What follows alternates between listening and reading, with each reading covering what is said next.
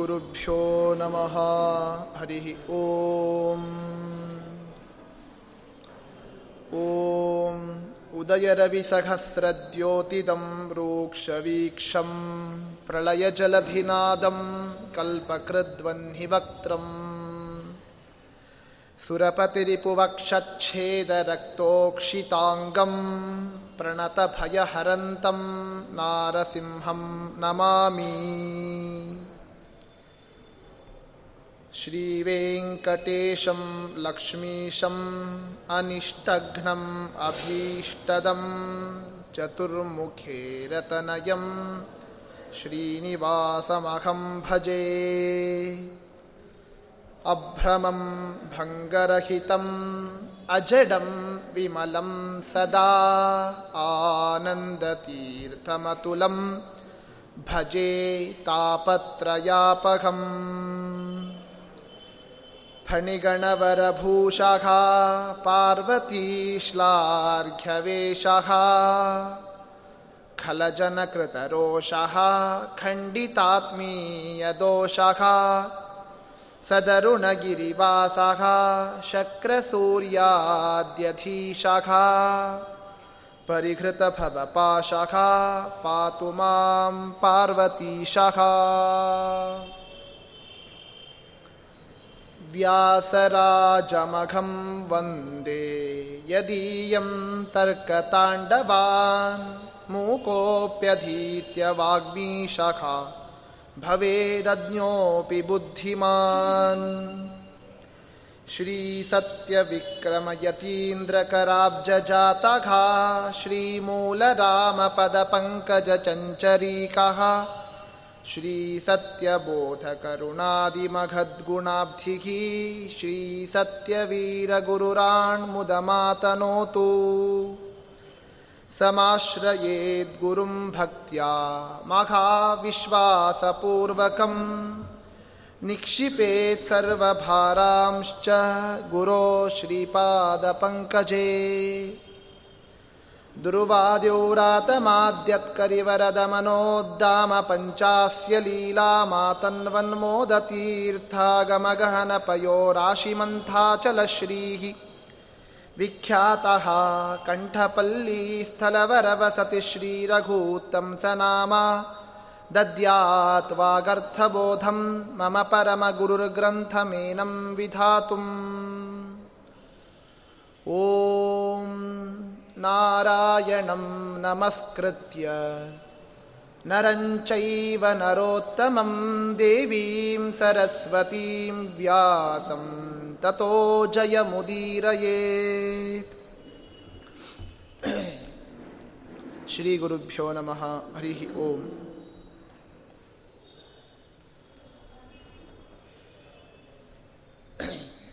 ಜಗನ್ನಿಯಾಮಕನಾದ ಮಹಾಭಾರತ ಪ್ರತಿಪಾದ್ಯನಾದ ಶ್ರೀಕೃಷ್ಣ ಪರಮಾತ್ಮ, ಅವನೇ ಮೂಲ ಗೋಪಾಲಕೃಷ್ಣ. ಅದು ನಮ್ಮ ವ್ಯಾಸರಾಜ ಮಠದ ಅಧಿದೈವ. ಅಂತಹ ದೈವನನ್ನು, ಮೂಲ ಗೋಪಾಲಕೃಷ್ಣನನ್ನು ಭಕ್ತಿಯಿಂದ ಅರ್ಚಿಸುವಂತಹ, ಪ್ರತಿನಿತ್ಯ ಅರ್ಚಿಸುವಂತಹ ಪರಮಪೂಜ್ಯ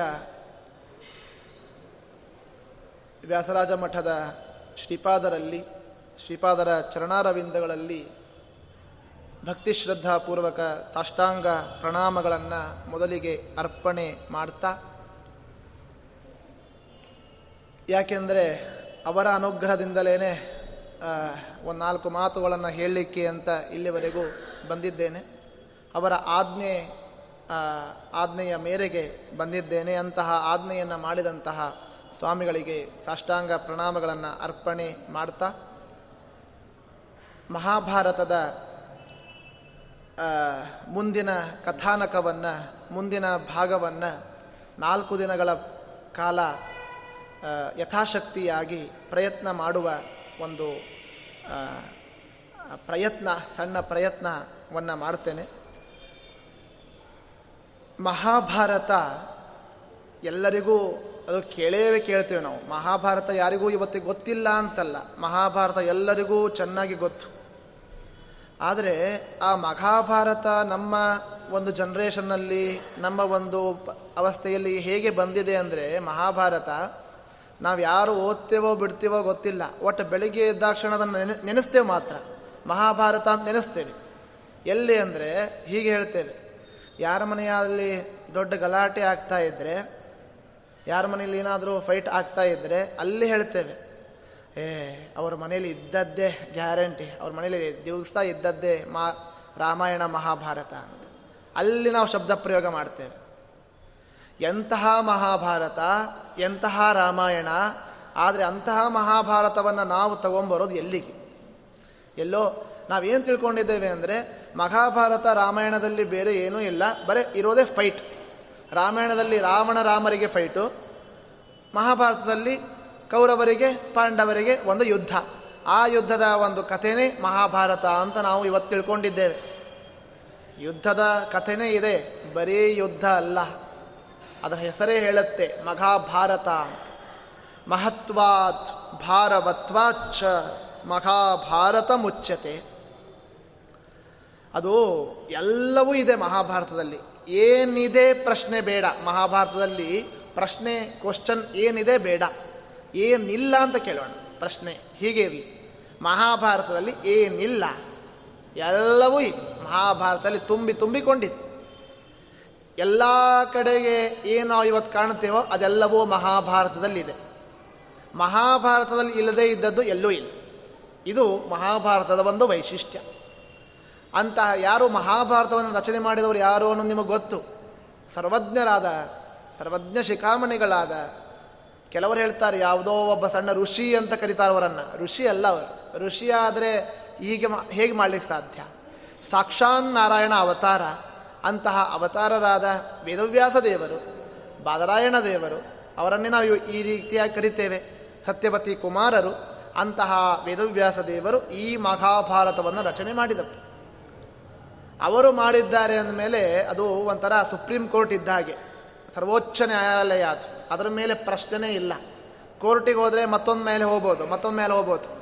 ಸುಪ್ರೀಂ ಕೋರ್ಟ್ ಹೋಗ್ಬಿಟ್ರೆ ಅದ್ರ ಮೇಲೆ ಏನೂ ಇಲ್ಲ ಅಂತ ಅರ್ಥ ಹಾಗೆ ನಮ್ಮ ವೇದವ್ಯಾಸರ ಸಿದ್ಧಾಂತ ಕೊನೆಯ ಜಡ್ಜ್ಮೆಂಟ್ ಅದು. ಮುಗೀತು. ಅವ್ರ ಮೇಲೆ ಯಾರು ಮಾತಾಡೋ ಹಾಗೆ ಇಲ್ಲ. ಅದು ನಮ್ಮ ವೇದವ್ಯಾಸ ದೇವರ ಸಂದೇಶ, ಅದು ದೊಡ್ಡ ಮಹಾಭಾರತ. ಎಲ್ಲವೂ ಮಹಾಭಾರತದಲ್ಲಿ ವೇದವ್ಯಾಸ ದೇವರು ಯಾವಾಗ ಹೇಳಿದ್ದಾರೆ? ಇನ್ನು ಪಾಂಡವರು, ಕೌರವರು ಇನ್ನು ಜನನೇ ಆಗಿದ್ದಿಲ್ಲ, ಇನ್ನು ಜನ್ಮನವೇ ಆಗಿದ್ದಿಲ್ಲ. ಆವಾಗಲೇ ಮಹಾಭಾರತವನ್ನು ರಚನೆ ಮಾಡಿ ಆಗಿದೆ. ಹೇಗೆ ಮಹಾಭಾರತವನ್ನು ಬರೆದಿದ್ದಾರೋ, ರಚನೆ ಮಾಡಿದ್ದಾರೋ, ಅದೇ ಥರ ಮಹಾಭಾರತದ ಕಥೆ ನಡೀತಾ ಹೋಗಿದೆ. ಕಥೆ ನಡೆದಾದ ಮೇಲೆ ಬರೆದದ್ದಲ್ಲ, ಇವರು ಬರೆದಾದ ಮೇಲೆ ಕಥೆ ನಡೆದದ್ದು. ಹೇಗೆ ನಾವು ಇವತ್ತು ಒಂದು ಪ್ರವಚನ ಕೇಳ್ತೇವೆ? ಆಚಾರ್ಯ ಚೆನ್ನಾಗಿ ಪ್ರವಚನ ಮಾಡಿದರು ಅಂತ ನೀವು ನೋಡಿ ಮನೆಗೆ ಹೋಗಿ ನೀವು ಬರಿಬೋದು ಬೇಕಾದರೆ. ಹೀಗೆ ಹೇಳಿದ್ರು ಪಾಯಿಂಟ್ಸ್ ಹಾಕಿ ಬರಿಬೋದು ಆದರೆ ನಾಳಿನ ಆಚಾರ್ಯರು ಹೀಗೆ ಪ್ರವಚನ ಮಾಡ್ತಾರೆ ಅಂತ ಬರೀರಿ ನೋಡೋಣ. ನಾಳೆ ಯಾರೊಬ್ಬರು ಪಂಡಿತರು ಬರ್ತಾರೆ, ಅವ್ರು ಹೀಗೆ ಹೀಗೆ ಪ್ರವಚನ ಮಾಡ್ತಾರೆ, ಇದೇ ಕತೆ ಹೇಳ್ತಾರೆ ಅಂತ ನಾವು ಬರಲಿಕ್ಕಾಗತ್ತಾ? ಇಲ್ಲ. ಆದರೆ ವೇದವ್ಯಾಸ ದೇವರು ಹಾಗೆ ಮಾಡಿದ್ದಾರೆ. ಹೀಗೀಗೆ ಇವನೇ ಹುಡ್ತಾನೆ, ಧೃತರಾಷ್ಟ್ರನಿಗೆ ನೂರು ಜನ ಹುಡ್ತಾರೆ, ಪಾಂಡವರು ಐದು ಜನ ಬರ್ತಾರೆ ಎಲ್ಲವನ್ನ ಮೊದಲಿಗೆ ಬರೆದಿಟ್ಟದ್ದು, ಬರೆದಿಟ್ಟವರು ಅದು ವೇದವ್ಯಾಸ ದೇವ್ ಅಂತಹ ಮಹಾಭಾರತ ಸರ್ವಶ್ರೇಷ್ಠವಾದ ಗ್ರಂಥ, ಆ ಮಹಾಭಾರತದ ನಿರಂತರ ಜ್ಞಾನ ಸತ್ರ ಕಾರ್ಯಕ್ರಮ ಈ ಇಂತಹ ಮಹಾನಗರ ಬೆಂಗಳೂರಿನಲ್ಲಿ ಎಲ್ಲ ಭಕ್ತ ಜನತೆಗೆ ಕೇಳಿ, ಭಕ್ತ ಜನತೆಗೆ ಕಿವಿ ಮುಟ್ಲಿ ಅನ್ನೋ ಒಂದು ಅರ್ಥದಲ್ಲಿ ಪೂಜ್ಯ ಸ್ವಾಮಿಗಳು ಆ ವ್ಯವಸ್ಥೆಯನ್ನು ಮಾಡಿದ್ದಾರೆ. ಅಂತಹ ಮಹಾಭಾರತದಲ್ಲಿ, ಆದಿಪರ್ವದಲ್ಲಿ, ಅದರೊಳಗೂ ಸಂಭವ ಪರ್ವದಲ್ಲಿ ಎಂಬತ್ತಾರು ಅಧ್ಯಾಯಗಳನ್ನು ಹಿಂದಿನ ಪ್ರವಚನಕಾರರು ಮು ಅದನ್ನು ಮುಕ್ತಾಯ ಮಾಡಿದ್ದಾರೆ. ನನಗೆ ಕೊಟ್ಟ ವಿಷಯ ಎಂಬತ್ತೇಳನೇ ಅಧ್ಯಾಯದಿಂದ ಪ್ರಾರಂಭ ಆಗಬೇಕು. ಪೂರ್ವವಂಶದ ಕಥಾ ನಡೆದಿದೆ. ಇವೆಲ್ಲ ನಮ್ಮ ವಂಶ ಕಥಾ ತಿಳ್ಕೊ, ತಿಳ್ಕೊಳ್ಳೋದೇ ಕಷ್ಟ. ಅಪ್ಪ ಹೆಸರು ಹೇಳ್ತೇವೆ ಅವರಪ್ಪ ಹೇಳ್ತೇವೆ. ಮುತ್ತಜ್ಜ ಅಂತ ಅಂದ್ಕೂಳೆ ಹೋಗುತ್ತೆ. ಮುತ್ತಜ್ಜನಾಗಿ ಹೆಸರು ಹೇಳಿ ಅಂತ ಬಂದಾಗ ಸ್ವಲ್ಪ ತೊದಲ್ತೇವೆ. ಏನೋ ಒಂದು ನೆನಪು ಮಾಡ್ಕೊಳ್ತೇವೆ. ಅವರಜ್ಜ ಹೋಯ್ತು. ಅವರಜ್ಜ ಅವರಜ್ಜ ಯಾ ಅಜ್ಜನೂ ಇಲ್ಲ. ನಮ್ಮ ಒಂದು ಪರಂಪರೆನೇ ತಿಳ್ಕೊಳ್ಳಿಕ್ಕಾಗದೇ ಇರುವಂತಹ ಸ, ಅಸಮರ್ಥರಾದ ನಾವು ಇನ್ನು ಪೂರ್ವವಂಶ, ಚಂದ್ರವಂಶ, ಸೂರ್ಯವಂಶ, ಏನು ತಿಳ್ಕೊಳ್ಳಿಕ್ಕೆ ಸಾಧ್ಯ? ಏನು ಅದರ ಬಗ್ಗೆ ಚಿಂತನೆ ಮಾಡಲಿಕ್ಕೆ ಸಾಧ್ಯ? ಆದರೂ ಕೂಡ ಕೇಳಬೇಕು. ನಮ್ಮ ಕಿವಿಗೆ ಅವು ಹೋಗಬೇಕು. ಆ, ಅದಕ್ಕನುಗುಣವಾಗಿ ಆ ಮಹಾಭಾರತದ ಶ್ರವಣವನ್ನು ಯಥಾಶಕ್ತಿಯಾಗಿ ಮಾಡೋಣ. ಎಂಬತ್ತೇಳನೇ ಅಧ್ಯಾಯದ ಆರಂಭದಲ್ಲಿ ನಮ್ಮ ವೈಶಂಪಾಯನಾಚಾರ್ಯರಿಗೆ ಜನ್ಮೇಜಯ ರಾಜ ಪ್ರಶ್ನೆ ಮಾಡ್ತಾರೆ. ಜನ್ಮೇಜಯ ರಾಜ ಯಾರು ಅಂತ ನಿಮಗೆಲ್ಲ ಗೊತ್ತು? ಪರೀಕ್ಷಿನ್ ಮಹಾರಾಜರ ಮಗ. ಪರೀಕ್ಷಿನ್ ಮಹಾರಾಜ ಯಾರು? ಭಾಗವತ ಶ್ರವಣವನ್ನು ಶುಕಾಚಾರ್ಯರ ಮುಖದಿಂದ ಮಾಡಿದಂಥ ಮಹಾನುಭಾವ. ಏಳು ದಿನಗಳ ಕಾಲ ಹೇಗೆ ಕೂತಿದ್ದ ಪಾಪ ಮಾರೀಕ್ಷದ ಮಹಾರಾಜ? ಈ ಎರಡೂ ಮಂಡೆಗಾಲನ್ನು ನೆಲಕ್ಕೆ ಹಚ್ಚಿ ಹೀಗೆ ವಿನಯಪೂರ್ವಕವಾಗಿ ಕೂತಿದ್ದಾನೆ ಪರೀಕ್ಷೆ ಮಹಾರಾಜ. ಒಂದು ದಿವಸ ಅಲ್ಲ, ಎರಡು ದಿವಸ ಅಲ್ಲ, ಏಳು ದಿವಸ. ಏಳು ದಿವಸ ಕೂತ್ಕೊಂಡಿದ್ದಾನೆ. ನಾವು ಏಳು ನಿಮಿಷದಲ್ಲೇ ನಮಗೆಲ್ಲ ಆಸನಗಳು ಬಂದೋಗಿರುತ್ತೆ ನಮ್ಮ ಹತ್ರ. ನಮ್ಮ ಪರೀಕ್ಷೆ ಮಹಾರಾಜ ಕೂತಂಥ ಆಸನ ಅದು. ಅದು ಶುಕಾಚಾರ್ಯರು ಮಾಡಿದಂಥ ಭಾಗವತ ಉಪದೇಶ ಪರೀಕ್ಷೆ ಮಹಾರಾಜರಿಗೆ. ಆ ಪರೀಕ್ಷಿನ್ ಮಹಾರಾಜನ ಮಗನೇ ಜನ್ಮೇಜಯ ರಾಜ, ತಾನು ವೈಶಂಪಾಯನರಿಗೆ ಪ್ರಶ್ನೆಯನ್ನು ಹಾಕಿದ್ದಾನೆ. ವೈಶಂಪಾಯನರು ಉತ್ತರ ಕೊಡ್ತಾರೆ. ಏನು ಜನ್ಮೇಜರಾಜನ ಪ್ರಶ್ನೆ? ಪುತ್ರಂ ಯಯಾತೆ ಹೇ ಪ್ರಬ್ರೋಹಿ ಪೂರ್ವಂ ಧರ್ಮಭೃತಾಂ ವರಂ, ಆನುಪೂರ್ವೇಣ ಏಚಾನ್ಯೇ ಪೂರ್ವಂಶ ವಿವರ್ಧನಾಘ ಜನ್ಮೇಜರಾಜ ಪ್ರಶ್ನೆ ಪರಿ ವೈಶಂಪಾಯನರಿಗೆ. ವೈಶಂಪಾಯನರೇ, ನೀವು ಯಯಾತಿ ರಾಜ ಇಷ್ಟು ದಿವಸ ಕಥೆಯನ್ನು ಹೇಳಿದರೆ ಚೆನ್ನಾಗಿ.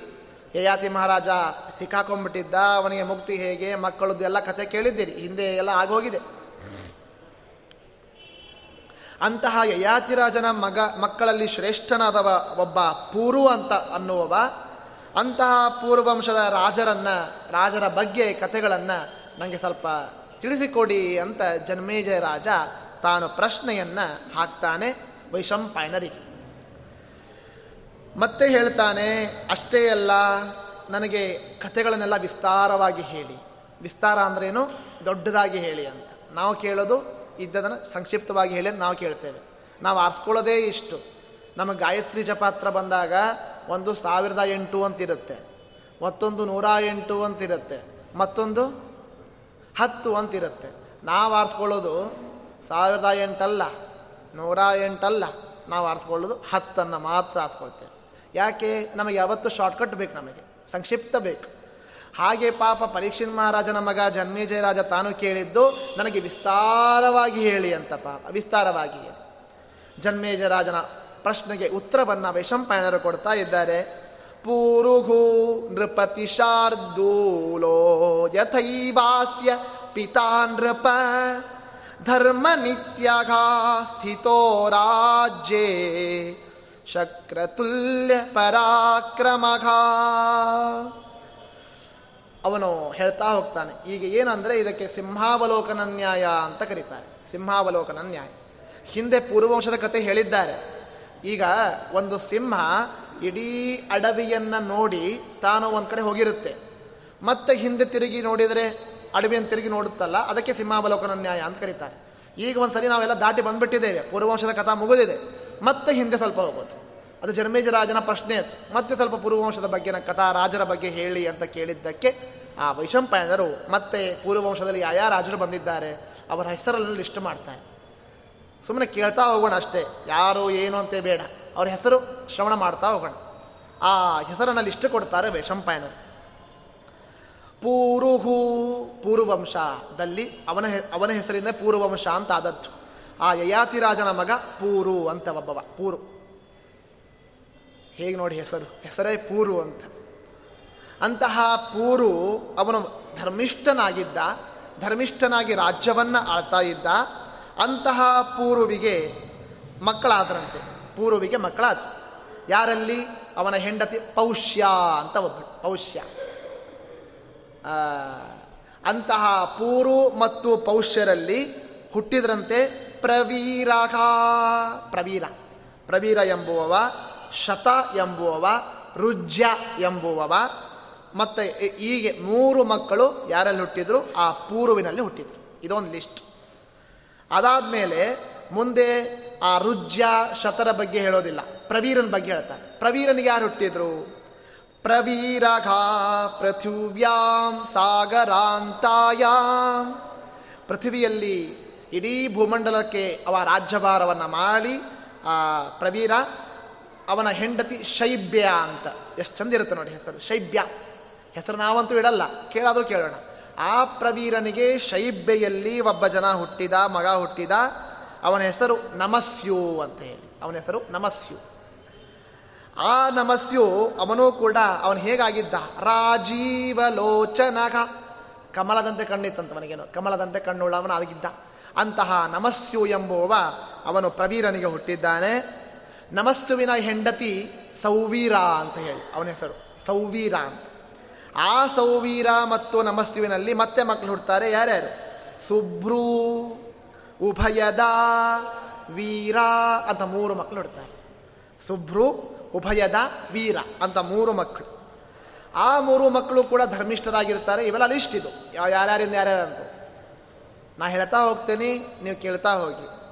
ಯಾರು ಹುಟ್ಟಿದ್ರು ಅಂತ ನಾ ಪ್ರಶ್ನೆ ಮಾಡಿದ್ರೆ ಆನ್ಸರು ಹಾಗೆ ಹುಡ್ತಾ ಹುಡ್ತಾ ಆ ಹೋಗಿರೋ ಕಥೆಯನ್ನು ಹೇಳ್ತಾ ಹೇಳ್ತಾ ಇದ್ದಾರೆ. ಯವೀಯಾನ್ ಸುನ್ವತಘಾ ಪುತ್ರೋ ರಥಂತರಿಯಾಂ ಅಜಾಯತ. ಆ ಉಭಯದ ಅಂತ ಏನು ಹುಟ್ಟಿದ್ನಲ್ಲ, ಉಭಯ ಮೂರು ಮಕ್ಕಳಲ್ಲಿ ಉಭಯದ ಸುಭ್ರೂವೀರ ಅಂತ. ಸುಭ್ರೂವೀರ ಆಗಲಿಲ್ಲ. ಉಭಯದನಿಗೆ ಯಾರ್ಯಾರು ಹುಟ್ಟಿದ್ರು ಅಂದರೆ ಮತ್ತೆ ಸುನ್ವಂತ, ವಸುನಾಭ, ಗರ್ಗ ರಮ್ಯ ಅಂತ ನಾಲ್ಕು ಮಕ್ಕಳು ಹುಟ್ಟಿದ್ರು. ನಾಲ್ಕು ಮಕ್ಕಳು ಆ ಉಭಯದನಿಗೆ ಹುಟ್ಟಿದ್ರು. ಅದಾದಮೇಲೆ ಯವಿಯಾನ್, ಸುನ್ವಂತನ ಮಗ. ಆ ಉಭಯದನ ಮಗ ಸುನ್ವಂತ, ಸುನ್ವಂತನ ಮಗ ಯವಿಯಾನ್ ಅಂತ ಹೇಳಿ. ಯವೀಯ. ಅವ ಯಾರಲ್ಲಿ ಹುಟ್ಟಿದ್ದ? ಸುನ್ವಂತನ ಪತ್ನಿ ರಥಂತರ ಅಂತ ಹೇಳಿ ಅವಳ ರಥಂತರ.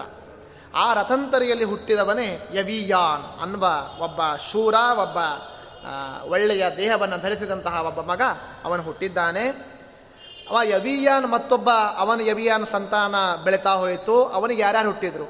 ರುದ್ರಾಶ್ವಂ ಪ್ರಶದಶ್ವಂ ಚ, ರಥದಶ್ವಂ ಗಯಂ ಮನುಂ ಯವೀಯಾನ್ ಜನಯಾಮಾಸ, ಗಂಧರ್ವಾನ್ ಭೀಮ ವಿಕ್ರಮಾನ್ ಯವಿಯಾನ್ ಎಂಬುವವ ಅವ ಹುಟ್ಟಿಸಿದ ಅವನ ಮಕ್ಕಳೇ ರುದ್ರಾಶ್ವ. ಪ್ರಷದಶ್ವ ರಥದಶ್ವ ಮತ್ತು ಗಯ ಮತ್ತು ಮನು ಐದು ಮಕ್ಕಳು ಹುಟ್ಟಿದ್ದಾರೆ. ಎಷ್ಟು ಚೆನ್ನಾಗಿದೆ ನೋಡಿ ಪ್ರಾಸ. ರುದ್ರಾಶ್ವ ಪ್ರಷದಶ್ವ ರಥದಶ್ವ. ಹೀಗೆ ಮೂರು ಮಕ್ಕಳು. ಬೇಗ ಪ್ರಾಸ ಬರಲಿಲ್ಲ ಪಾಪ. ಹೆಸರು ಮರ್ತೋಯ್ತು ಆಮೇಲೆ ಅವರಿಗೆಲ್ಲ. ಗಯ ಮತ್ತು ಮನು ಅಂತ ಐದು ಮಕ್ಕಳಿಗೆ ಜನ್ಮವನ್ನು ಕೊಟ್ಟಿದ್ದಾನೆ ಯವಿಯ. ಅದಾದ ಮೇಲೆ ರುದ್ರಾಶ್ವನಿಗೆ ಹತ್ತು ಮಕ್ಕಳು ಹುಟ್ಟಿದರು. ರುದ್ರಾಶ್ವನಿಗೆ ಹತ್ತು ಮಕ್ಕಳು. ಒಂದು ಅಪ್ಸರೆಯಲ್ಲಿ ಹತ್ತು ಮಕ್ಕಳು ಹುಡ್ತಾರೆ. ಆ ಮಕ್ಕಳು ಯಾರ್ಯಾರು? ಋತೇಯು. ಇವೆಲ್ಲ ಫುಲ್ ಪ್ರಾಸನೆ. ಋತೇಯು, ಕಕ್ಷೇಯು, ಕ್ಷಪಣೇಯು, ಸ್ಥಂಡಿಲೇಯು, ಜಲೇಯು, ಸ್ಥಲೇಯು, ತೇಜೋಯು, ರಥೇಯು, ಧರ್ಮೇಯು, ಸಂತತೇಯು. ಅಂತ ಹತ್ತು ಮಕ್ಕಳಿಗೆ ಜನ್ಮವನ್ನು ಕೊಟ್ಟವನೇ ಅವ ರುದ್ರಾಶ್ವ. ಇವರೆಲ್ಲ ಯಜ್ಞಗಳನ್ನು ಮಾಡಿ ದೇವರಿಗೆ ಸಂತೃಪ್ತಿಯನ್ನು, ದೇವರಿಗೆ ಸಂತೋಷವನ್ನು ನೀಡಿದಂತಹ ಮಕ್ಕಳು, ಹತ್ತು ಜನ ಮಕ್ಕಳು ಹುಟ್ಟಿದ್ದಾರೆ. ಅದಾದ ಮೇಲೆ ಮತ್ತೊಬ್ಬ ಋತೇಯು ಅಂತ ಒಬ್ಬನಿದ್ದ, ಋತೇಯು. ಯಾವಾಗ? ಈ ಹತ್ತು ಜನರಲ್ಲೇ ಒಬ್ಬವ ಋತೇಯು ಅಂತ. ಆ ಋತೇಯುವನಿಗೆ ಅತಿನಾರ ಜನಿಸಿದ, ಅತಿನಾರ. ಅತಿನಾರ ಎಂಬುವ, ಬರೀ ನಾರ ಅಲ್ಲ, ಅತಿನಾರ. ಆ ಅತಿನಾರ ಅಂಬುವ ಜನಿಸಿದ್ದಾನೆ. ಅತಿನಾರನ ಪತ್ನಿ ಯಶಸ್ವಿನಿ ಅಂತ ಹೇಳಿ, ಅವಳ ಹೆಸರು ಯಶಸ್ವಿನಿ ಅಂತ. ಆ ಯಶಸ್ವಿನಿ ಅವರ ಮಕ್ಕಳು ತ್ರಸ್ನು ಮೋಧ್ಯ, ಪ್ರತಿರಥ, ದ್ರುಮ ಅಂತ ನಾಲ್ಕು ಮಕ್ಕಳಿಗೆ ಜನ್ಮವನ್ನು ಕೊಟ್ಟಿದ್ದಾರೆ. ಆ ತ್ರಸ್ನು ಎಂಬುವವನೇ ಮುಂದೆ ಮತ್ತೆ ವಂಶವನ್ನು ಬೆಳೆಸ್ತಾ ಬೆಳೆತಾ ಹೋಗ್ತಾನೆ. ಈ ನಾಲ್ಕು ಮಕ್ಕಳಲ್ಲಿ ತ್ರಸ್ನು ಎಂಬುವ ಬೆಳೆತಾ ಹೋಗ್ತಾನೆ. ಆ ತ್ರಸ್ನು ಏನು ಮಾಡಿದ ಅಂದರೆ ತ್ರಸ್ನು ಒಂದು ಮದುವೆಯಾದ ಅವಳ ಹೆಣ್, ಅವನ ಹೆಂಡತಿ ಹೆಸರು ಯಮುನಾ ಅಂತ ಅರ್ಥ. ಯಮುನಾ ದೇವಿ ಅಲ್ಲ ಮತ್ತೆ. ಅವಳು ಅವಳ ಹೆಸರು ಯಮುನಾ ಅಂತ. ಆ ಯಮುನಾ ಅವಳಿಗೆ ಒಬ್ಬ ಮಗ ಹುಟ್ಟಿದ, ಅವನ ಹೆಸರು ಇಲಿ ಅಂತ ಅರ್ಥ. ಇಲಿ ಅಲ್ಲ, ಇಲಿಲ. ಬರೀ ಇಲಿ ಅಂದ್ಬಿಟ್ರೆ ಮತ್ತೆ ಕಷ್ಟ ಆಗುತ್ತೆ. ಇಲಿ ಅಲ್ಲ, ಇಲಿಲ ಎಂಬುವ ಹುಟ್ಟಿದ ಯಾರಲ್ಲಿ? ಯಮುನೆಯಲ್ಲಿ. ಆ ಯಮುನೆ ತ್ರಸ್ನುವಿನ ಹೆಂಡತಿ. ಅದಾದ ಮೇಲೆ ಆ ಇಲಿಲ ಏನು ಮಾಡಿದ ಅಂದರೆ ಇಲಿಲೋ ಜನಯಾಮಾಸ ದುಕ್ಷಂತ ಪ್ರಮುಖಾಸ್ತಥಾ ಮನಘಂ ಶೂರಂ ಪ್ರಶೂರಂ ಚಾಪಿ ಪಂಚಮಂ. ಆ ಇಲಿಲ ಐದು ಮಕ್ಕಳಿಗೆ ಜನ್ಮವನ್ನು ಕೊಟ್ಟ, ಐದು ಮಕ್ಕಳಿಗೆ. ಇದೇನು ಕೇಳಿ ಕೇಳಿ ಆಶ್ಚರ್ಯ ಪಡೋದು ಬೇಕಾಗಿಲ್ಲ. ಏನು ರೀ ಬರೀ ಹತ್ತು ಮಕ್ಕಳು ಐ ಐದು ಮಕ್ಕಳು, ಹಂಗೆ ಮುಗಿಸ್ಬೋದು ಹೊಂಟ್ಬಿಟ್ಟಾರಲ್ಲ ಅಂತ. ಅವರ ಪೂರ್ವಂಶ ಕತೆ ಬೇಡ. ಈಗ ಸ್ವಲ್ಪ ಜನ್ರೇಷನ್ ಕಡಿಮೆ ಆಗಿದೆ. ಈಗಿನ ಎಲ್ಲ ಶಾಣೆ ಆಗಿದ್ದಾರೆ. ಸ್ವಲ್ಪ ಸ್ವಲ್ಪ ಒಂದೋ ಎರಡೋ ಹುಟ್ಟಿಸ್ತಾ ಹೋಗ್ತಾರೆ. ನಮ್ಮ ಅಜ್ಜನ ಕಾಲಕ್ಕೆ ನೋಡಿಬಿಟ್ಟಿದ್ರೆ ಎಲ್ಲರ ಮನೇಲೂ ಹತ್ತು ಗ್ಯಾರಂಟಿ, ಹತ್ತು ಫಿಕ್ಸ್ ಅದು. ಹತ್ತು, ಹನ್ನೆರಡು, ಹದಿಮೂರು, ಕೆಲವೊಬ್ಬರಂತೂ ಇಪ್ಪತ್ತು ಪಡೆದವರಿದ್ದಾರೆ ಇವತ್ತಿಗೂ ಹಳ್ಳಿ ಹಳ್ಳಿಗಳಲ್ಲಿ ಸಿಗ್ತಾರೆ. ಅಷ್ಟು ಮಕ್ಕಳನ್ನು ಪಡೆದದ್ದು. ಹೀಗೆ ಮತ್ತು ಹೀಗೆ ಇರಬೇಕಾದ್ರೆ ಇನ್ನು ಪೂರ್ವವಂಶ ಆ ವಂಶ ಹೇಗಿರಲಿಕ್ಕಿಲ್ಲ. ಆ ಪೂರ್ವವಂಶದ ಕಥೆಯಲ್ಲಿ ಹೇಳುವಾಗ ಮತ್ತೆ ಹೇಳ್ತಾರೆ, ಇಲಿಲ ಎಂಬುವವ ಐದು ಮಕ್ಕಳಿಗೆ ಜನ್ಮವನ್ನು ಕೊಟ್ಟ. ಅದು ಹೆಂಗಿದ್ರು? ಪಂಚಭೂತಗಳಂಗೆ ಇದ್ರಂತೆ, ಪಂಚಭೂತಗಳು. ಪಂಚಭೂತಗಳು ಯಾವ್ಯಾವ ನಾವು ಕೇಳ್ತೇವೆ? ಪೃಥಿವಿ, ಅಪ್, ತೇಜಸ್ಸು, ವಾಯು, ಆಕಾಶ. ಪೃಥಿವಿ ಅಂದರೆ ಭೂಮಿ, ಅಪ್ ಅಂದರೆ ನೀರು ತೇಜಸ್ ಅಂದರೆ ಬೆಂಕಿ ವಾಯು ಅಂದರೆ ಗಾಳಿ, ಆಕಾಶ ಅಂದರೆ ಆಕಾಶ. ಹೀಗೆ ಐದು ಪಂಚ ಪಂಚಭೂತಗಳು, ಐದು ಭೂತಗಳನ್ನು ನಾವು ಕರಿತೇವೆ. ಆ ಐದರಂತೆ, ಐದು ಮಕ್ಕಳು ಹುಟ್ಟಿದ್ರಂತೆ ಇಳಿಲನಲ್ಲಿ ಅವನೇ ಯಾರ್ಯಾರು? ಮೊದಲೇದವ ದುಷ್ಯಂತ, ಎರಡನೇದವ ಅನಘ, ಮೂರನೇದವ ಶೂರ, ನಾಲ್ಕನೇದವ ಪ್ರಶೂರ ದುಷ್ಯಂತ, ಅನಘ, ಶೂರ, ಪ್ರಶೂರ. ಹೀಗೆ ಐದು ಮಕ್ಕಳನ್ನು ಪಡೆದಿದ್ದಾರೆ ಆ ಇಲಿಲ ಎಂಬುವವ. ಈ ಇವರಲ್ಲಿ ಯಾರು ಪ್ರಮುಖರು ಅಂದರೆ ದುಷ್ಯಂತ ಚಕ್ರವರ್ತಿ, ಅವ ಪ್ರಮುಖನಾದ ರಾಜ, ದುಷ್ಯಂತ. ನೀವೆಲ್ಲ ಕೇಳಿರ್ತೀರಿ, ದುಷ್ಯಂತ, ಶಕುಂತಲ ಶಕುಂತಲ ಉಪಾಖ್ಯಾನ, ದುಷ್ಯಂತ ಉಪಾಖ್ಯಾನ, ಇದೆ ಮತ್ತೆ ದುಷ್ಯಂತ.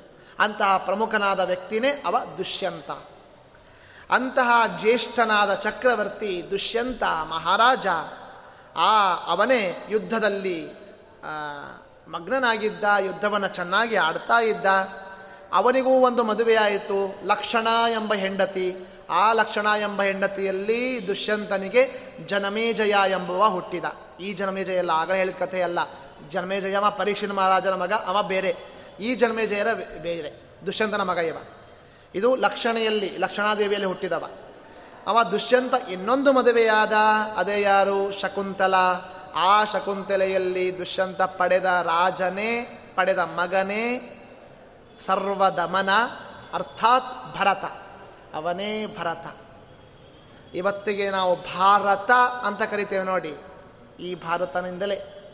ಇವೊಬ್ಬವ ಮತ್ತು ಭಾಗವತದಲ್ಲಿ ಹೇಳುವಂಥ ಒಬ್ಬ ಭರತ, ಹಾಗೆ ಆ ಭರತ ಅಂತ ಹೆಸರಿರೋದ್ರಿಂದಲೇ ಮುಂದೆ ನಾವೆಲ್ಲ ಭಾರತ ಭಾರತ ಅಂತ ಕರೆದ್ವಿ. ಆ ಭಾರತದಲ್ಲಿ ಇದ್ದದ್ದಕ್ಕೆ ನಾವೆಲ್ಲ ಭಾರತೀಯರು ಅಂತ ಆದ್ವಿ ಅಲ್ಲಿಂದ ಹುಟ್ಟಿದ್ದದಲ್ಲ. ಆ ಭರತ ಚೆನ್ನಾಗಿ ರಾಜ್ಯಭಾರವನ್ನು ಮಾಡಿ ಎಲ್ಲ ಕಡೆಗೂ ಪ್ರಚಾರವನ್ನು ಮಾಡಿದ ಅನ್ನೋ ಕಥೆಯೊಂದಿಗೆ ಒಂದು ವಿಷಯವನ್ನು ಮಂಡಿಸ್ತಾರೆ ಯಾರು? ವೈಶಂಪಾಯನರು ಜನ್ಮೇಜರಾಜನ ಮುಂದೆ. ಜನ್ಮೇಜಯ ರಾಜ ಏನಾಯ್ತಪ್ಪ ಪೂರ್ವವಂಶದ ಕಥಾ ಚೆನ್ನಾಗಿ ಕೇಳಿದ್ಯಾ? ಓ ಕೇಳಿದೆ ರೀ, ಚೆನ್ನಾಗಿ ಕೇಳಿದೆ ಅಂತ ಜನ್ಮೇಜ ರಾಜ ಉತ್ತರವನ್ನು ಕೊಟ್ಟ. ಮುಂದೆ ಮತ್ತೆ ಜನ್ಮೇಜ ರಾಜ ಪ್ರಶ್ನೆ ಮಾಡ್ತಾನೆ, ಜನ್ಮ ಕರ್ಮ ಚ ಶುಶ್ರೂಷೋಘೋ ತನ್ಮೇ ಶಂಸಿತು ಮರ್ಹಸಿ. ಭಗವನ್ ವಿಸ್ತರೆಣೇಘ ಭರತಸ್ಯ ಮಗಾತ್ಮನಘ ಈಗ ಒಂದು ಕಥೆ ಹೇಳಿದ್ರು ನೋಡ್ರಿ, ದುಷ್ಯಂತ ಅಂತ ಹೇಳಿದ್ರಿ. ಆ ದುಷ್ಯಂತ ಶಕುಂತಲೆಯ ಮಗ ಭರತ ಅಂತಂದ್ರಿ. ಆ ಭರತನ ಬಗ್ಗೆ ಸ್ವಲ್ಪ ವಿಸ್ತಾರವಾಗಿ ನಮಗೆ ಹೇಳಿ ಅಂತ ಜನ್ಮೇಜರಾಜನ ಸಣ್ಣ ಪ್ರಶ್ನೆ ವೈಶಂಪಾಯನರಿಗೆ ಅದು ನಮ್ಮ ಭಾಗವತ ಆಗಲಿ, ಮತ್ತು ಮಹಾಭಾರತ ಆಗಲಿ ಈ ಬೇರೆ ಗ್ರಂಥಗಳನ್ನು ಏನಾದರೂ ತಗೊಳ್ಳಿ. ಆ ತಗೊಂಡಾಗ ಹೆಂಗಿರುತ್ತೆ ಅಂದರೆ ಅವು ಕಥೆಗಳು ಪ್ರಶ್ನೋತ್ತರ ರೂಪದಲ್ಲೇ ಇರುತ್ತೆ. ಒಬ್ಬರು ಪ್ರಶ್ನೆ ಕೇಳೋದು ಇನ್ನೊಬ್ಬರು ಉತ್ತರ ಕೊಡೋದು. ಇದೇ ನಮ್ಮ ಕಥಾ ಸಿಗೋದು. ಭಾಗವತನೂ ಅಷ್ಟೇ, ಮಹಾಭಾರತನೂ ಅಷ್ಟೇ. ಈಗ ಮಹಾಭಾರತ ಯಾರು ಯಾರು ಹೇಳ್ತಾ ಇದ್ದಾರೆ ಅಂದರೆ ವೈಶಂಪಾಯನರು ಜನ್ಮೇಜರಾಜನಿಗೆ ಹೇಳ್ತಾ ಇದ್ದಾರೆ ಅಂತ ವೇದವ್ಯಾಸ ದೇವರು ಬರಿತಾ ಇದ್ದಾರೆ. ಅದು ನಮ್ಮ ಭಾಗವತ ಶುಕಾಚಾರ್ಯರು ಪರೀಕ್ಷಿತ್ ಮಹಾರಾಜನಿಗೆ ಹೇಳ್ತಾ ಇದ್ದಾರೆ ಅಂತ ವೇದವ್ಯಾಸರು ಬರೆದಿಟ್ಟಿದ್ದಾರೆ. ಹೀಗೆ ಆ ಪರೀಕ್ಷಿತ ಮಹಾರಾಜನ ಪ್ರಶ್ನೆಗೆ ಶುಕಾಚಾರ್ಯರು ಉತ್ತರ ಕೊಟ್ಟಂತೆ ಜನ್ಮೇಜರಾಜನ ಪ್ರಶ್ನೆಗೆ ವೈಶಂಪಾಯನರು ಉತ್ತರ ಕೊಡ್ತಾ ಕೊಡ್ತಾ ಇದ್ದ ಆಗ ಅವನು ಹೇಳ್ತಾನೆ, ಆ ದುಷ್ಯಂತನ ಬಗ್ಗೆ, ಭರತನ ಬಗ್ಗೆ ನನಗೆ ಸ್ವಲ್ಪ ಹೇಳಿ, ನನಗೆ ವಿಸ್ತಾರವಾಗಿ ಹೇಳಿ ಅಂತ ಕೇಳಿದಾಗ ಅದಕ್ಕೆ ಉತ್ತರ ಕೊಡ್ತಾ ಹೋಗ್ತಾರೆ ವೈಶಂಪಾಯನರು. ಪೌರಬಾಣಾಂ ವಂಶಕರೋ ದುಷ್ಯಂತೋ ನಾಮ ವೀರ್ಯವಾನ್ ಪೃಥಿವ್ಯಾಗ ಚತುರಂತಾಯಾಗ ಗೋಪ್ತಾ ಭರತ ಸತ್ತಮ ನೋಡಪ್ಪ ಜನ್ಮೇಜಯ, ಹೇಳ್ತೇನೆ, ದುಷ್ಯಂತನ ಬಗ್ಗೆ ಕೇಳಿದ್ದಿ, ಮುಂದೆ ಭರತ ಇರಲಿ, ಈಗ ದುಷ್ಯಂತನ ಬಗ್ಗೆ ನೀನು ಕೇಳ್ತಾ ಇದ್ದೀಯಲ್ಲ ನಿನಗೆ ಹೇಳ್ತೇನೆ ಕೇಳು ಅಂತ ಆ ದುಷ್ಯಂತನ ಬಗ್ಗೆ ಕಥೆಯನ್ನು ಹೇಳ್ತಾ ಇದ್ದಾರೆ ವೈಶಂಪಾಯನರು. ದುಷ್ಯಂತ ಮಹಾರಾಜ ಮಹಾಪರಾಕ್ರಮಿ. ಯಾವಾಗೋ ಆಗಿ ಹೋಗಿದ್ದಾನೆ. ಇವತ್ತಿಗೂ ದುಷ್ಯಂತನ ಬಗ್ಗೆ ನಾವು ಕೇಳ್ತೇವೆ ಅಂದರೆ, ಎಂಥ ಮಹಾಪರಾಕ್ರಮಿ ಇರಲಿಕ್ಕಿಲ್ಲ. ಅಂತಹ ದುಷ್ಯಂತ ಮಹಾಪರಾಕ್ರಮಿಯಾದ ಅವ ಇಡೀ ಭೂಮಂಡಲಕ್ಕೆ ತಾನು ರಾಜನಾಗಿದ್ದ, ರಕ್ಷಕನಾಗಿದ್ದ, ಇಡೀ ಭೂಮಂಡಲವನ್ನು ನೋಡ್ಕೊಳ್ತಾ ಇದ್ದ. ಯುದ್ಧದಲ್ಲಿ ಅವನ ನನ್ನ ಗೆಲ್ಲುವಂತಹ ಪರಾಕ್ರಮ ಇವತ್ತು ಯಾರೂ ಇರಲಿಲ್ಲ. ಅಂತಹ ದುಷ್ಯಂತ ಅದನ್ನು ಅವನ ಬಗ್ಗೆ ಹೇಳ್ತಾ ರಾಜ್ಯದ ಬಗ್ಗೆನೂ ಹೇಳ್ತಾರೆ. ರಾಜ್ಯ ಅವಾಗ ಹೆಂಗಿತ್ತು? ಹೆಂಗಿತ್ತು ಆವಾಗ ನ ವರ್ಣ ಸಂಕರಘ ದುಷ್ಯಂತ ರಾಜನ ಆಡಳಿತ ಇದ್ದಾಗ ವರ್ಣ ಸಂಕರ ಅನ್ನೋದೇ ಇರಲಿಲ್ಲ. ವರ್ಣ ಸಂಕರ ಅಂದ್ರೆ ಏನು? ಜಾತಿ ಜಾತಿ ಒಂದಾಗೋದು. ಈ ಜಾತಿ ಈ ಜಾತಿ ಅಂತ ಒಂದಾಗ್ಬಿಡೋದು. ಕೆಲವೊಬ್ರು ಅಂತಾರೆ, ಜಾತಿ ಅಂದ್ರೇನು ಮನುಷ್ಯ ಜಾತಿ ಅಂತ ಒಂದೇ ಒಂದು. ಅದನ್ನು ಮನುಷ್ಯರು ಅಂತ ಇಟ್ಕೊಂಡಾಗ ಇಟ್ಕೊಳ್ಳೋಣ ಅಂತ. ಮನುಷ್ಯರು ಅಂತ ಇಟ್ಕೊಳ್ತೇವಲ್ಲ, ಮನುಷ್ಯರು ಒಂದು ಗುಂಪು, ಪ್ರಾಣಿಗಳು ಒಂದು ಗುಂಪು ಅಂದ್ಕೊಂಡಾಗ ನಮ್ದು ಒಂದೇ ಒಂದು ಜಾತಿ, ಮನುಷ್ಯ ಜಾತಿ ಅಂತ ಅಂದ್ಕೊಂಡು ಅವಾಗ ಕುಣಿಯೋಣ. ಆದರೆ ಜಾತಿಗಳಲ್ಲಿ ಬೇಕಾದಷ್ಟು ಜಾತಿಗಳಿವೆ. ಜಾತಿಗಳಲ್ಲಿ ಬೇಕಾದಷ್ಟಿವೆ. ಹಾಗಂತ ಓ ಮನುಷ್ಯರು ಎಲ್ಲ ಒಂದೇ ಅಂತ ಹೇಳಿ ಹೊಲಿಯರನ್ನು ಕರ್ಕೊಂಡು ನಾವು ಊಟಕ್ಕೆ ಹಾಕೊಂಡು ನೋಡೋಣ, ಊಟಕ್ಕೆ ಹಾಕ್ರಿ ನೋಡೋಣ. ಆಗಲ್ಲ. ಅವರವರಿಗೆ ಅವರವರಿಗೆ ತಕ್ಕಂತೆ ಧರ್ಮಗಳನ್ನು, ಅವರವರಿಗೆ ತಕ್ಕಂತೆ ಆಚರಣೆಗಳನ್ನು ಒಂದು ವ್ಯವಸ್ಥೆ ಭಗವಂತ ಮಾಡಿಕೊಟ್ಟಿದ್ದಾನೆ. ಅಂದಮೇಲೆ ಅದು ಹಾಗೆ ನಡೀತಾ ಇರಬೇಕು. ಅದು ನಿಯಮ ಅದು. ಅದು ಪ್ರಕೃತಿ ನಿಯಮ ಅದು. ಹಾಗೆ ನಡೀತಾ ನಡೀತಾ ಇರಬೇಕು. ವರ್ಣಸಂಕರ ಅನ್ನೋದು ಬಹಳ ದೊಡ್ಡ ದೋಷ. ನಮ್ಮ ಕನ್ನೆಯನ್ನು ಹೋಗಿ ಮತ್ತೊಬ್ಬ ಜಾತಿಗೆ ಕೊಟ್ಟೆ, ಅಲ್ಲಿನೂ ಒಂದು ತಗೊಂಡೆ, ಮದುವೆ ಮಾಡಿದೆ, ಅಥವಾ ನಾನು ಬೇರೆ ಕಡೆ ಟ್ರಾನ್ಸ್ಫರ್ ಆಗಿಬಿಟ್ಟೆ, ಅಲ್ಲಿ ಹೋಗಿ ನಾನು ಅವರ ಆಚರಣೆ ಶುರು ಮಾಡಿದೆ, ಅದೆಲ್ಲ ಮಾಡಬಾರ್ದು. ವರ್ಣಸಂಕರ ಮಹಾ ದೋಷ ಅದು. ಈಗಿನ ಕಾಲದಲ್ಲಿ ದೋಷನೇ ಅಲ್ಲ, ದೊಡ್ಡ ಗುಣ ಆಗ್ಬಿಟ್ಟಿದೆ ಇವತ್ತು. ಒಬ್ಬರ ಮನೆ, ಇಬ್ಬರ ಮನೆ ಅಂದರೆ ಸುಮಾಬೋದು ಎಲ್ಲರ ಮನೇಲಿ ಇವತ್ತು ಆಗ್ತಾ ಇದೆ. ಅದು ಏನ, ಇವತ್ತಿನ ಕಾಲದಲ್ಲಿ ಅದು ಏನಿಲ್ಲ. ಆದರೆ ಅವತ್ತಿನ ಕಾಲದಲ್ಲಿ ವರ್ಣಸಂಕರ ಮಹಾದೋಷ, ಆಗ ವರ್ಣಸಂಕರ ಅನ್ನೋದು ಇರಲಿಲ್ಲ. ಯಾಕೆ? ದುಷ್ಯಂತ ಮಹಾರಾಜ ಅಷ್ಟು ಸ್ಟ್ರಿಕ್ಟ್ ಆಗಿ ರಾಜನಾಗಿದ್ದ. ಯಾರಾದರೂ ಒಬ್ಬರು ಹಾಗೆ ಮಾಡಿಬಿಟ್ರೆ ಅವರನ್ನು ಕೊಂದೇ ಬಿಡ್ತಿದ್ದ. ಒಬ್ಬರು ಕೊಂದರೆ ಸಾಕು, ಎಲ್ಲ ಸಾವಿರ ಜನ ಚುರುಕಾಗ್ತಿದ್ರು. ಹಾಗಿತ್ತು. ದುಷ್ಯಂತ ಮಹಾರಾಜನ ಆಸ್ಥಾನದಲ್ಲಿ ಯಾರೂ ಕೂಡ ನ ಪಾಪಕೃತ. ಪಾಪ ಮಾಡುವವರು ಯಾರು ಅಂದರೆ ಯಾರು ಇದ್ದಿದ್ದೇ ಇಲ್ಲ. ಎಲ್ಲರೂ ಪುಣ್ಯಭಾಗಿಗಳೇ ಎಲ್ಲರೂ ಪುಣ್ಯ ಮಾಡುವವರೇ. ನಾವು ಮತ್ತು ಪುಣ್ಯ ಮಾಡುವವರೇ. ನಾವು ಪ್ರತಿ ದಿವಸ ವ್ಯಾಸರಾಜ ಮಠಕ್ಕೆ ಬಂದು ಭಾಗವತ, ಮಹಾಭಾರತ ಕೇಳ್ತೇವೆ ಅಂದರೆ ನಮಗಿಂತ ಪುಣ್ಯಶಾಲೆಗಳು ಯಾರಿದ್ದಾರೆ ಇವತ್ತು? ಅಂತಹ ಪುಣ್ಯ ಭಾಗಿಗಳು ಆವಾಗಿನ ಕಾಲದಲ್ಲಿ ದುಷ್ಯಂತ ಮಹಾರಾಜನ ಕಾಲದಲ್ಲಿ ಎಲ್ಲರೂ ಪುಣ್ಯವನ್ನೇ ಗಳಿಸುವವರು. ಪಾಪವನ್ನು ಮಾಡೋರು ಯಾರೂ ಇದ್ದಿದ್ದೇ ಇಲ್ಲ.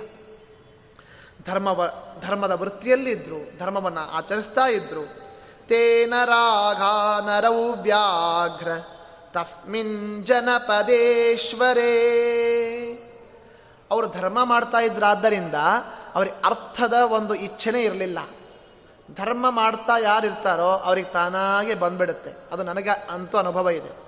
ಓ ಇವತ್ತು ದುಡ್ಡಿಲ್ಲ, ಇವತ್ತ ಅನ್ನ ಇಲ್ಲ, ಏನು ಮಾಡೋದು ಅಂತ ವಿಚಾರನೇ ಬೇಡ.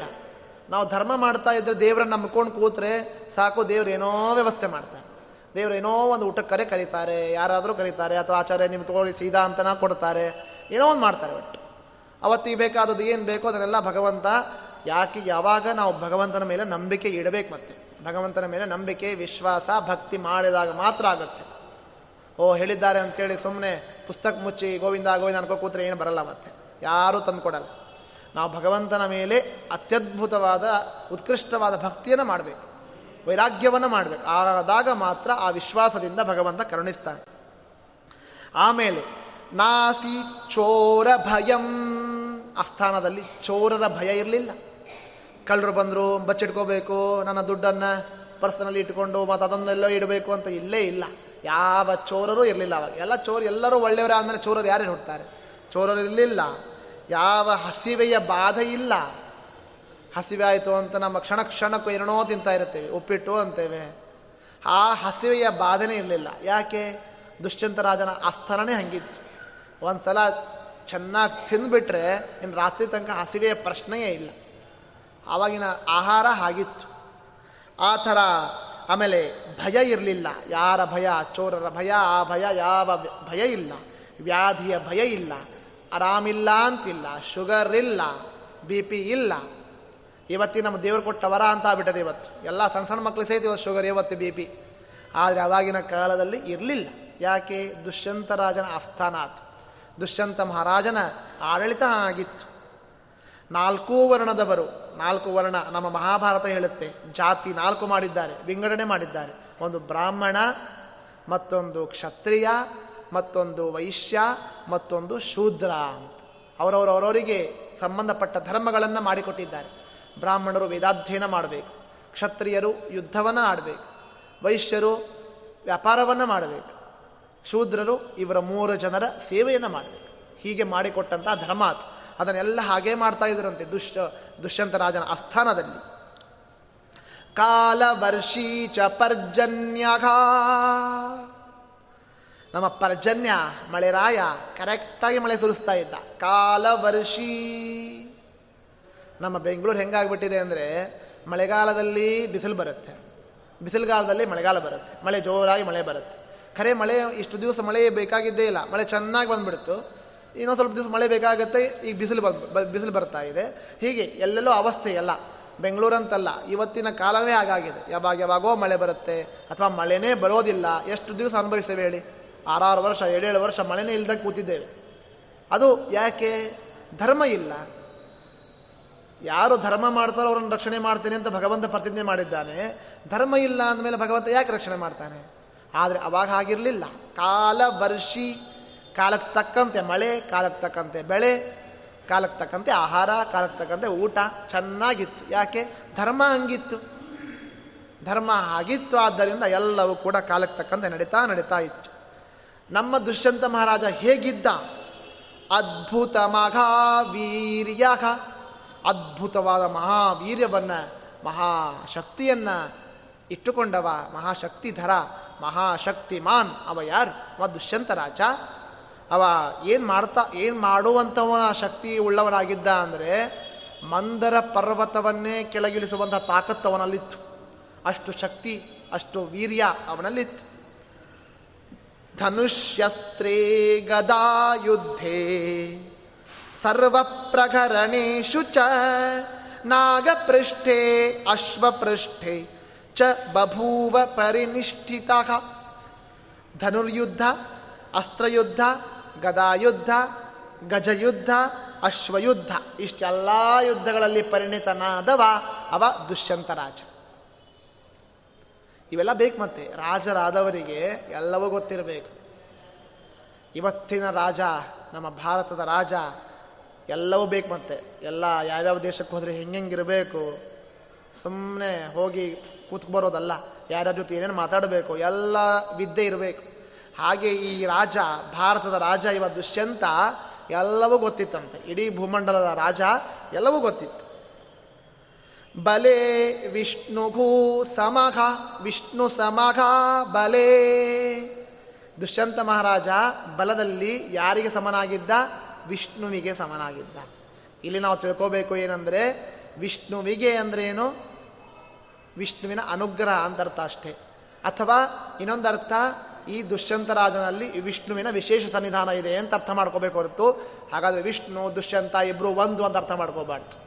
ಅದಕ್ಕೆ ಮಹಾಭಾರತ ನಮಗೆ ಸ್ವಲ್ಪ ತಲೆ ಕೆಡಿಸುತ್ತೆ, ಮಹಾಭಾರತ. ಹೀಗೆ ಅಲ್ಬಿಟ್ರೆ ಹೋ ಅಂತ ತಿಳ್ಕೊಂಡು ನಾವು ಹೋಗ್ಬಿಡ್ತೇವೆ.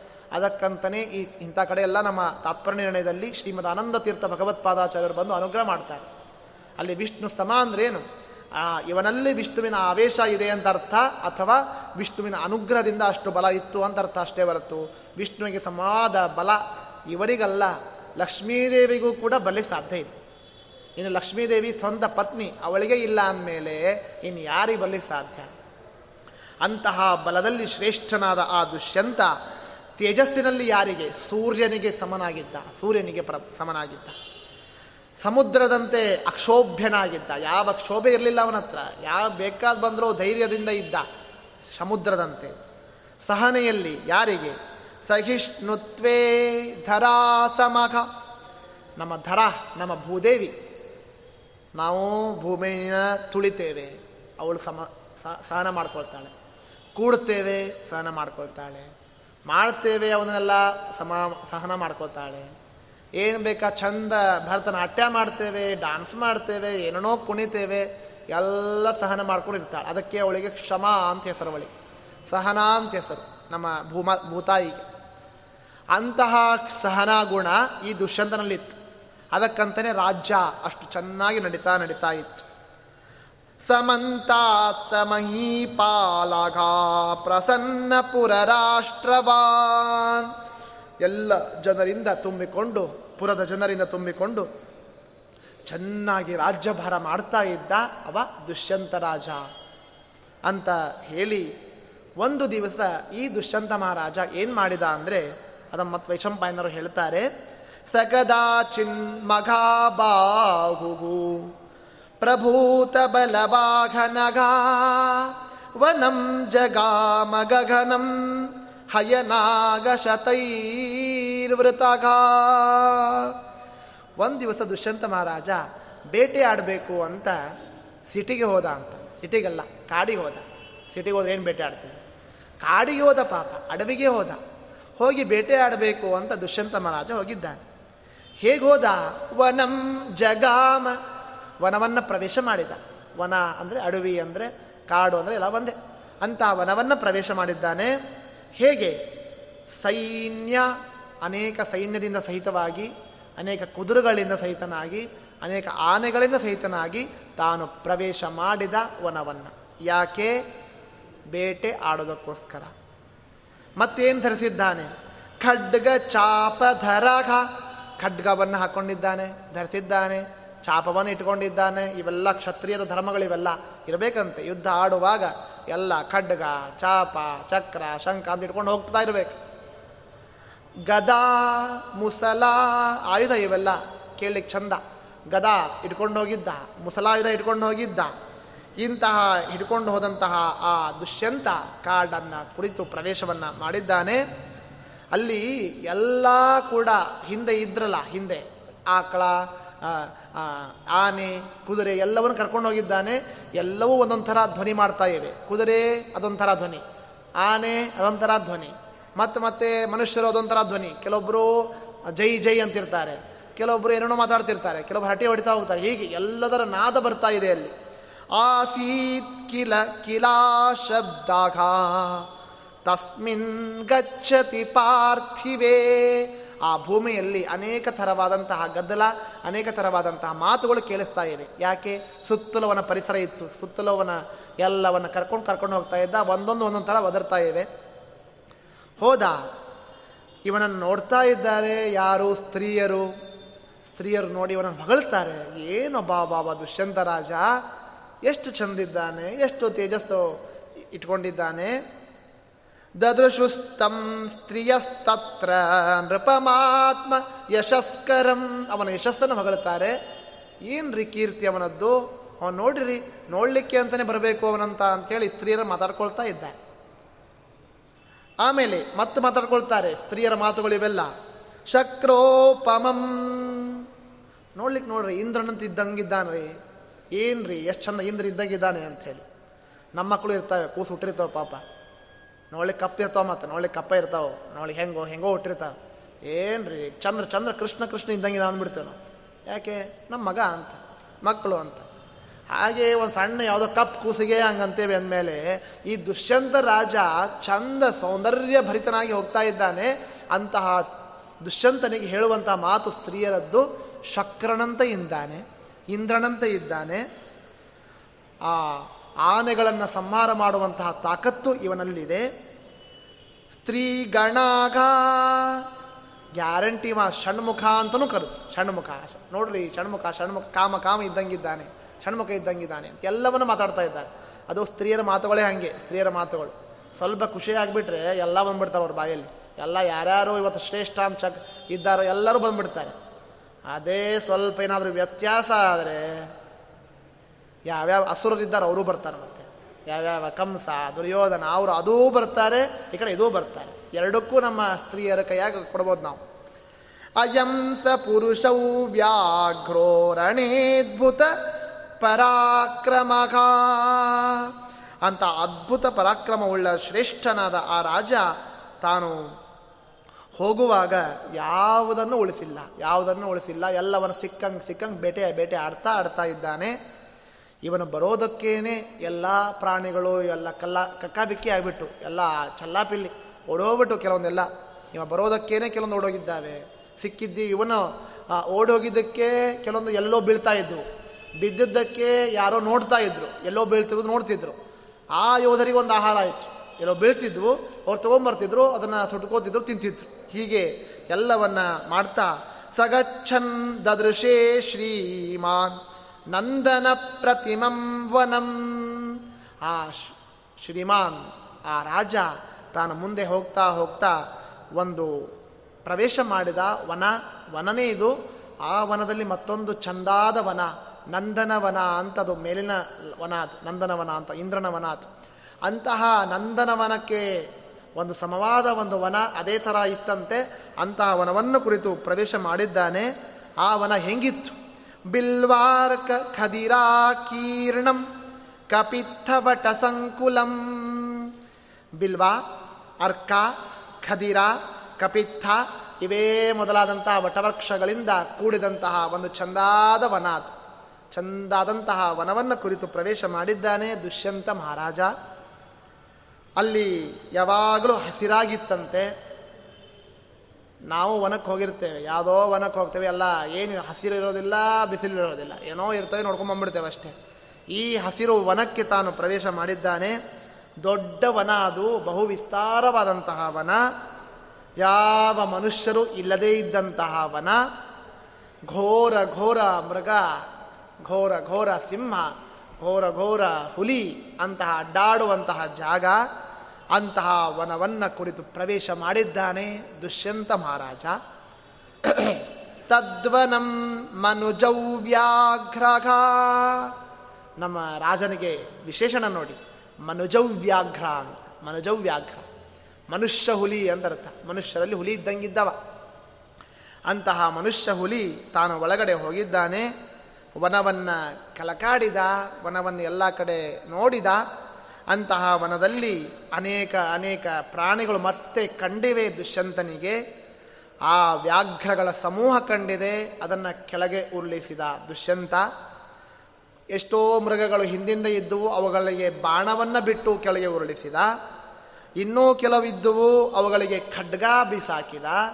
ಇನ್ನೂ ಕೆಲವಿದ್ದುವು ಇವೊಂಥರ ಏನೇನು ಆಯುಧ ಇತ್ತು ಎಲ್ಲ ಯೂಸ್ ಮಾಡಿದ ಅವತ್ತು ದುಷ್ಯಂತರಾಜ ಏನೇನು ಕೈಯಾಗ ಆಯುಧ ಅಂತಿದ್ವೋ ಎಲ್ಲವನ್ನ ಉಪಯೋಗ ಮಾಡಿ ಎಲ್ಲವನ್ನ ಕೆಳಗೆ ಉರುಳಿಸಿದ್ದಾನೆ. ಗದಾಮಂಡಲ ತತ್ವಜ್ಞಶ್ಚಾರಾಮಿತ ವಿಕ್ರಮಘ ಅಂತ ಅಮಿತ ವಿಕ್ರಮನಾದ ಪರಾಕ್ರಮಶಾಲಿಯಾದಂತಹ ಆ ದುಷ್ಯಂತ ಮಹಾರಾಜ ಅನೇಕ ಕಾಡಾನೆಗಳನ್ನು, ಅನೇಕ ಸಿಂಹಗಳನ್ನು, ಅನೇಕ ತೋಳಗಳನ್ನು, ಅನೇಕ ಅನೇಕ ಎಲ್ಲ ಪ್ರಾಣಿ ಸಮೂಹವನ್ನೆಲ್ಲ ಕೊಲ್ತಾ ಕೊಲ್ತಾ ಬಂದು ಖಡ್ಗ, ಗದಾ, ಮುಸಲ, ಕರ್ಷಣ ಇವುಗಳಿಂದ ಕೊಲ್ತಾ ಬಂದು ಹಾಕೊಂಡು ತಾನು ತಿರುಗಾಡ್ತಾ ತಿರುಗಾಡ್ತಾ ಇದ್ದಾನೆ ದುಷ್ಯಂತ ರಾಜ. ಕೆಲವು ಭಯದಿಂದ ಓಡ್ತಾ ಇದ್ದಾವೆ ಪ್ರಾಣಿಗಳು. ಅಯ್ಯೋ, ಇವನ್ಯಾಕೆ ಬಂದಪ್ಪ? ಈ ಕಾಡಿಗೆ ಅಂತ ಭಯದಿಂದ ಎಷ್ಟೋ ಪ್ರಾಣಿಗಳು ಓಡ್ತಾ ಇದ್ದಾವೆ. ಆ, ಓಡ್ತಾ ಇರುವಾಗ ಶಕ್ರನ್ಮೂತ್ರಂ ಸೃಜಂತಶ್ಚ ಕ್ಷರಂತಾಘಾ ಶೋಣಿತಂ ಬಹು. ವನ್ಯಾಗಜವರಾಸ್ತತ್ರ ಮಮೃದುಗು ಮನುಜಾನ್ ಬಹೂನ್ ಹೀಗೆ ಓಡ್ತಾ ಓಡ್ತಾ ಇರುವಾಗ ದುಷ್ಯಂತರಾಜನ ಹಿಂದೆ ದುಷ್ಯಂತರಾಜ ಹಿಂದೆ ಇದ್ದಾನೆ, ಎಲ್ಲ ಓಡ್ತಾ ಇದ್ದಾವೆ, ಎಲ್ಲ ಕೆಲವು ಮೂತ್ರ ಮಾಡ್ಕೊಳ್ತಾವೆ, ಪಾಪ ಭಯದಿಂದ ಪ್ರಾಣಿಗಳು. ಕೆಲವು ರಕ್ತ ಕರ್ಕೊಳ್ತಾವೆ, ಕೆಲವೊಂದು ಬೀಳ್ತಾವೆ. ಕೆಲವೊಂದು ಜಿಗಿತಾವೆ, ಕೆಲವೊಂದು ಅಡ್ಕೊಳ್ತಾವೆ. ಇದು ನಮ್ಮ ಸಹಜ ಗುಣ ಅಲ್ವಾ? ಯಾರಾದರೂ ಅಟ್ಸ್ಕೊಂಡು ಬರ್ತಾ ಇದ್ದರೆ ಏನೋ ಪ್ಲ್ಯಾನ್ ಮಾಡ್ತೇವೆ, ಏನೋ ಪ್ಲ್ಯಾನ್ ಅವ್ರು ಸಿಗ್, ಕೈ ಸಿಗಬಾರ್ದು ಅಂತ. ಹಾಗೆ ನಮ್ಮ ಪ್ರಾಣಿಗಳು ಪಾಪ ಹೆದರಿಕೆಯಿಂದ, ಭಯದಿಂದ ಕೆಲವೊಂದು ಏನೇನೋ ಮಾಡ್ತಾ ಇವೆ. ಅಂತ ದುಷ್ಯಂತ ಮಹಾರಾಜ ತಾನು ಎಲ್ಲವನ್ನ ಬೇಟೆ ಆಡ್ತಾ, ಎಲ್ಲವನ್ನ ಕೊಲ್ತಾ ಕೊಲ್ತಾ ತಾನು ಹೋಗಿದ್ದಾನೆ. ಅಂತಹ ವನದಲ್ಲಿ ಪ್ರವೇಶ ಮಾಡಿ ಎಲ್ಲವನ್ನ ಕೊಲ್ತಾ ಇದ್ದಾನೆ ಅಂತ ಇಷ್ಟು ಆ ವೈಶಂಪಾಯನರು ಜನ್ಮೇಜರಾಜನಿಗೆ ಹೇಳ್ತಾ ಇದ್ದಾರೆ. ಮತ್ತೆ ವೈಶಂಪಾಯನರು ಹೇಳ್ತಾರೆ ತಥೋ ಮೃಗ ಸಹಸ್ರಾಣಿ, ಹತ್ವಾ ಬಲವಾಹನಘ ತತ್ರ ಮೇ ಗಗನ ಪ್ರಖ್ಯಂ, ಸಿದ್ಧಚಾರಣ ಸೇವಿತಂ ವನಂ, ಆಲೋಕಯಾಮಾಸ ನಗರಾದ್ಯೋಜನದ್ವಯೇ ಮೃಗಾನನುಚರನ್ ವನ್ಯಾನ್ ಶ್ರಮೇಣ ಪರಿಪೀಡಿತ. ಹೀಗೆ ನೋಡಿ, ಒಂದು ವನ ಪ್ರವೇಶ ಮಾಡಿದ್ದಾನೆ, ಒಂದು ವನಕ್ಕೆ ಬಂದಿದ್ದಾನೆ. ವನದಲ್ಲಿ ವನಕ್ಕೆ ಬಂದಿದ್ದಾನೆ. ಈಗ ಅಂತಹ ವನದಲ್ಲಿಯೂ ಮತ್ತೊಂದು ವನಕ್ಕೆ ಬಂದ. ಇದು ವನದಲ್ಲಿ ವನದಲ್ಲಿ ವನದಲ್ಲಿ. ಎಲ್ಲಿ ಸಿಗುತ್ತೆ ಇಂಥ ವನದಲ್ಲಿ ವನದಲ್ಲಿ? ಯಾವ ವನನೇ ಇಲ್ಲ ಇವತ್ತು. ಎಲ್ಲ ಇವತ್ತು ನಾವು ಮನೆ ಮಾಡ್ಕೊಂಡ್ಬಿಟ್ಟಿವಿ. ವನ ಹೋಗಿ ಮನೆ ಆಗ್ಬಿಟ್ಟಿದ್ದಾರೆ. ಆ ವನದಲ್ಲಿ ವನದಲ್ಲಿ ವನದಲ್ಲಿ ದುಷ್ಯಂತ ರಾಜ ಎಲ್ಲ ಕಡೆಗೂ ತಾನು ಆ ಭೇಟಿ ಆಡೋದಕ್ಕೋಸ್ಕರ ಮತ್ತೊಂದು ಎರಡು ಯೋಜನೆಗಳ ಪರ್ಯಂತ ದೂರದಲ್ಲಿರುವಂಥ ಮತ್ತೊಂದು ವನವನ್ನು ನೋಡಿದ್ದಾನೆ ದುಷ್ಯಂತ ಮಹಾರಾಜ. ಅಲ್ಲಿ ಮತ್ತಷ್ಟು ಮೃಗಗಳು, ಮತ್ತಷ್ಟು ಪ್ರಾಣಿಗಳು ಅವುಗಳನ್ನು ಹಿಂಬಾಲಿಸ್ತಾ ಇದ್ದಾನೆ ದುಷ್ಯಂತ ರಾಜ.